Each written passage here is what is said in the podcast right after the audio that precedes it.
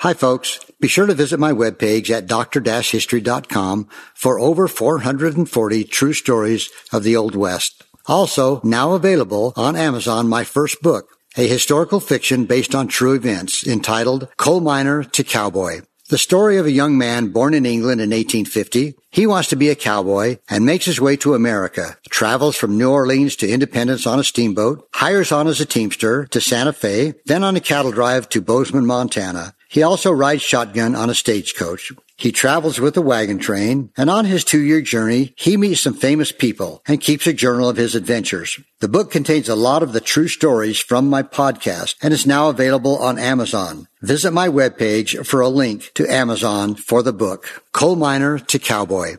Right now, here is Dr. History. Good morning, Zeb. How are you today? I am peachy wonderful, and you're on the phone, and I don't like it, but that's okay. okay. As long as you can hear me okay, we're all right. Absolutely. Go ahead.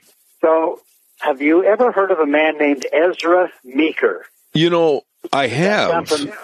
I have, but I don't know why. Okay, well, I'm going to tell you his story. So Ezra Meeker was born December 29th, 1830 in a log cabin uh, on the family farm near Huntsville, Ohio. Now on May 13th, 1851, Ezra Meeker married his neighbor, Eliza Jane, and he split 300 rails for the minister instead of paying him his fee. Hmm. So he really wanted to get married, I guess. I guess, yeah. But they had, yeah, they had six kids. And Meeker claimed that he never had a sick day during his entire 58 year marriage. Says he was never sick. So young Ezra and Eliza, his wife, spent a really cold winter, 1851, 1852 on a rented farm near Eddyville, Iowa. I have no idea where that is. And that was in the April of 1852. They loaded a covered wagon and joined the more than 50,000 people that made up the 1852 immigration to Oregon Territory. Mm-hmm. And Eliza, his wife, gave birth to a son just seven weeks before they left. So here they are with these kids and her with a newborn baby heading out to Oregon. Wow. Now, Meeker, Meeker attributed his successful trip to his wife's excellent planning and cooking skills. And here's what he said. He said, uh, Eliza had prepared the homemade yeast cake, which she knew so well how to make and dry, and we had light bread to eat all the way across. We baked the bread in a tin reflector instead of the heavy Dutch oven so much in use on the plains. Hmm. Now, I didn't know much about this tin reflector way of cooking. Uh, I just thought everybody used Dutch ovens. Uh-huh. And then he also he also said we had buttermilk all the way across, which was a real luxury because they could make all kinds of things with buttermilk. Because he said, unlike a lot of the immigrants, they had a cow that gave milk the entire journey all the way to Oregon. Oh my goodness. So you know, a lot of the cows, uh, they dried up on the way over and of course some cows died and some, if the oxen died, they might hurt the cow up to the, with the other oxen. So anyway, despite a lot of the provisions, by the time they reached Portland, five months later, Eliza was sick and Ezra had lost 20 pounds and, uh, Ezra had a brother named Oliver and he got sick, had cholera, which killed a lot of people, you know, on the Oregon Trail. Mm-hmm. That was, that was a, a real killer, but his brother survived. Anyway, Oliver, the brother, and Ezra ran a boarding house in a place called St. Helens. I don't know if that sounds familiar over there in Oregon. Yeah, I've been to St. Helens. I've been to St. Helens. As a matter of fact, years and years ago, I announced their rodeo when it was professional. So it's a fairly good sized place now, I guess. Mm-hmm. Yeah. Well, anyway, he worked there as a logger and a longshoreman on the Columbia, and then he filed a homestead claim. Uh, they built a cabin, And in the spring of 1853, the Meeker brothers explored the coastline from Olympia to Port Townsend, uh, which that's up there by uh, Seattle, right? I Townsend? Yes. Uh huh. I, I believe so. Yeah. Uh, and that they settled on an island called McNeil Island. So Joseph Meeker, their father, encouraged his, uh, Oliver the brother and Ezra and Eliza to leave the island and settle on the mainland. And so Meeker moved his young family uh, to a place southeast of Tacoma. it's a place called the Swamp Place, Mm. uh, which got to tell you a little bit about what it was like. But during the Yakima Indian War of 1855, they also moved to a place called Steilacoom. And I think that must be a pretty small place, I guess. I don't know That's that it. place at all. No. So Ezra, his brother Oliver, and another brother Jacob built a blockhouse and opened a general store called J.R. Meeker and Sons. And after gold was discovered on the Fraser River in Canada in 1858, they opened a branch and they made a good profit by selling provisions to all the, the hopeful miners. Well, in 1861, uh, Oliver traveled by ship to San Francisco. Now, this is Ezra's brother. Right. He traveled to San Francisco with all their savings to buy stock for their stores. On the return trip, his ship, the Northerner, sank off the coast of California.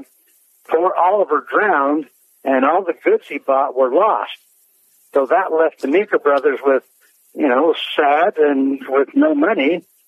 So the farm also was a failure because the soil proved to be too poor for farming. So here they were, no money, no crops, so not in a in a very good situation. Now, in 1862, Ezra and Eliza moved with their four children to the, and you got to help me with this, the Puyallup Valley. Does that sound right? I, I'm having a hard time uh, with your phone this morning, and I, I didn't hear uh, say the pronunciation of the valley again. It's called Puyallup, P-U-Y-A-L-L-U, Puyallup. Puyallup. Puyallup. Right. Okay, the Puyallup Valley. So they took over a small cabin that had been abandoned. In 1865, Meeker and his father planted hops from some shoots they'd gotten, and they grew really well. And so in the, how'd you say that? Paul, Puyallup. I- I'll say it. Valley. There you go. was ideal for cultivating hops and vines, and the hops, of course, dried and they're used to flavor beer. So they had a really successful business, and he actually was so uh, successful, he established a branch office in London to sell hops on the world market. Oh my. And from 1884 to 1887, the Meekers actually spent four months a year in London. And in 1885, Eliza, his wife, was actually presented at court to Queen Victoria. Oh my! They were, you know, we- well known and doing very well. Well, that came to an end in 1892. A plague of what they call hop lice struck the Pacific coast. Well, it ruined the crops, and he sold his uh, crop for just a fraction of the price. And he later wrote, "quote All my accumulations were swept away, and I quit the business, or rather, the business quit me." Mm. Um, so anyway, he he ran a mercantile business. I'm going to move along here because I uh, I want to get to the most important part. Um, he actually wrote a pamphlet called "The Washington Territory uh, West of the Cascades," and uh, he had the uh, different uh, flower varieties that he traveled uh, to San Francisco to show. And, but let me get to the best part, I know we're running out of time here. Uh, he actually, by the way, went to Alaska, opened up a store in Dawson, filed a mining claim, hmm and despite all that, uh, he didn't make any money. so, uh, in 1906, at the age of 76, Ezra Meeker began retracing his 1852 Oregon Trail journey, this time heading east. Now, his aim was to identify the trail's exact route, which had kind of become obscured over passage of time. Right. And he wanted to place historical markers along the route. Uh, and as we mentioned, you know, during the 1870s, there was uh, thousands and thousands of people that went across there in, from 1840 to 1870. So during those years, more than half a million people did uh, went to Oregon City, Oregon. Now, uh, by now he's 76 years old. Ezra Meeker and his prairie schooner were front page uh, news. He had photographs taken, and a lot of them were printed on postcards, and he sold to fund his travels. So here he is, 76 years old, and he's going the opposite direction on the Oregon Trail with a covered wagon and oxen. Are you still there? Dan? Yeah, I'm listening. I'm fascinated uh, to think that he was basically kind of a wrong way Corrigan. Uh, we did have a beep that there was a call waiting on the line, and I'm going to try to take that call. Caller, I'm only going to give you about 15 seconds because we're running late. If you're still there, go ahead quickly with your comment. My comment was that to, we shouldn't repeat history. Today's an election day get our behinds out there and vote. All right. Thank you very much. I appreciate that. Absolutely. Uh, and it really, it must have been kind of interesting and disconcerting to some going on the Oregon Trail, going to Oregon to see a guy coming back saying, I'm headed east. right. Yeah. So this was in 1906 though. So pretty much the traffic headed west was done. But in 1906, he continued not just to Independence, but he continued on to the East Coast. Uh, his oxen and wagon actually stopped traffic on when he crossed the Brooklyn Bridge. He made his way through lower Manhattan toward the New York Stock Exchange. And in Washington, D.C., he parked his outfit in front of the White House on Pennsylvania Avenue. Oh, my. And he stood there and talked with President Theodore Roosevelt. Oh, my. Now, he had yeah. So he had a lot of newspaper coverage and he wanted to keep the Oregon Trail in the public eye because it was, it was an important historical event.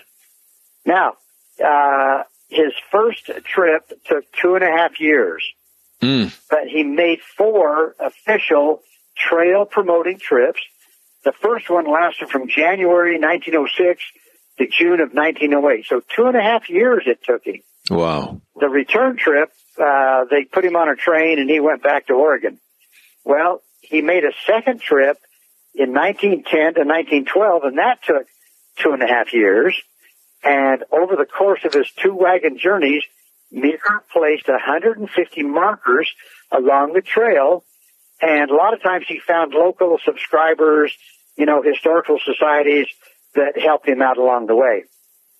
Well, he made his third trip in May of 18, uh, 1916 to September 1916, but this time it only took him four months because this time going east to west, he had a thing, uh, a touring car called the Pathfinder that had a wagon-like canvas on top of it. Mm-hmm. So can you picture this? A car in 1916 that had a covered wagon top on it. Oh my. And he used this third trip primarily to lecture on the need for uh, and the military value of a national highway. He actually met with President Woodrow Wilson and talked about the importance of having a national highway like we do t- today, you know, the interstate freeway system. Mm-hmm. But uh, in October of 1924, he flew over a part of the uh, uh, Oregon Trail in a single engine airplane. Uh, you know, when he was riding across, he only made like, uh, two miles an hour, but now he's in an airplane right going 100 miles an hour. But in 1925 and 1926, Meeker appeared with the C.J. Miller Wild West shows. Uh, have you ever heard of that Wild West shows? Not that one in particular. No, I have not. Yeah. Well, he was demonstrating the proper way to drive an ox team, and C.J. Miller was the largest Wild West show at that time. And Meeker was described as, quote, the only living person who crossed the Oregon Trail as an adult and who, at the age of 95, crossed the continent again in an airplane. So here he is, 95 years old. Well, in April of 1926, Meeker was then staying in New York and he founded and became president of the Oregon Trail Memorial Association. He once again went to Washington DC to lobby Congress to create a special Oregon Trail coin. Now the coin was a 50 cent piece that is sold for a dollar with the profit going toward paying for more trail monuments. Hmm. And they actually passed that and I guess there's some of those coins out there. Um, they'd probably be pretty rare, but, uh, I suppose those coins are out there, uh, in collectors, uh, for collectors. hmm Well, in the summer of 1928, Meeker got sick while visiting Henry Ford in Detroit, and Ford had made Meeker a special vehicle he called the Oxmobile. and this was an automobile chassis fitted with a covered wagon top. Oh my. And Meeker had been planning yet another trail journey, but he spent several months in the uh, Ford Hospital and then was loaded onto a Pullman car for a three-day trip home by rail. Ezra Meeker died on December 3rd, 1928 in Seattle. He was 27 days shy of his 98th birthday. Wow. So that's kind of the story of Ezra Meeker. And, you know, he actually back then had become a household name throughout the whole country during his final 20 years of his life because he was kind of, he's called a self-appointed spokesman for the men and the women who walked that Oregon Trail and for the dead that are buried along that whole trail that, you know, I understand there, there are people out there, certain organizations that are searching for, uh, buried, you know, people that were buried with no markers, uh, Right. so they're trying to find some of those uh, those bodies, those bones, and and I suppose with DNA the way it is now, uh, they could probably trace some of those uh, the remains to people that are alive today. I'll tell you what, That- there's, that Ezra was fi- he was finally buried beside his wife in Puyallup Woodbine, Woodbine Cemetery. And in 1939, the Oregon Trail Memorial Association erected a marker engraved with a covered wagon drawn by two oxen uh, there at their gravesite. oh my goodness. So that's the story of Ezra Meeker. Well, I'll tell you what, that is one that I have not heard before. That is one that I've really enjoyed. Uh, and for your, uh, uh, help next week and education on our class, we're going to say Puyallup, Puyallup, Puyallup. well, you know my pronunciations have not always been exactly, especially when it comes to speaking Spanish or French or whatever. Hey, I got a question for you real quick, a short answer on this about Meeker. Did he in his travails come right through this area of Burley, Magic Valley, Twin Falls, etc.? Yes, he did, because he was right along the Oregon Trail, which, uh, you know, right along here, uh, the Oregon Trail was on the south side of the river, Right. uh, over by Milner and out towards Raft River, over to Fort Hall, uh, over to Fort Bridger and on, you know, through Wyoming and all the way to Independence. Uh, like I said in the story, uh, he didn't stop at Independence, which is where the Oregon Trail began. He continued all the way over to the East Coast. My goodness. So yeah, I, back, I back in wonder. days, he went right across here. I wonder if there's any memorabilia, any old photographs, or anything of him in this respective area that are in our local museums. You know, that's a great question. I think uh, I'm going to check that out maybe at our local Burley uh, Cassia County Museum and see if there might be some newspaper articles or something because he did get a lot of press coverage when he was doing that. Dr. History, you did it again. Great job. Next week, we'll see you right here in the studio. And I want to thank you for a job well done. Thank you, my dear friend. You have a good day, Zeb. All right, buddy. Save big money when you start your next project today at Menards. Check out our great selection of garage and utility lighting options in stock, ready to take home today. We carry everything to help you illuminate whatever project you're working on. Shop garage and utility lighting products in store at your nearest Menards. You can also view all of our entire selection of lighting options today on menards.com. Save big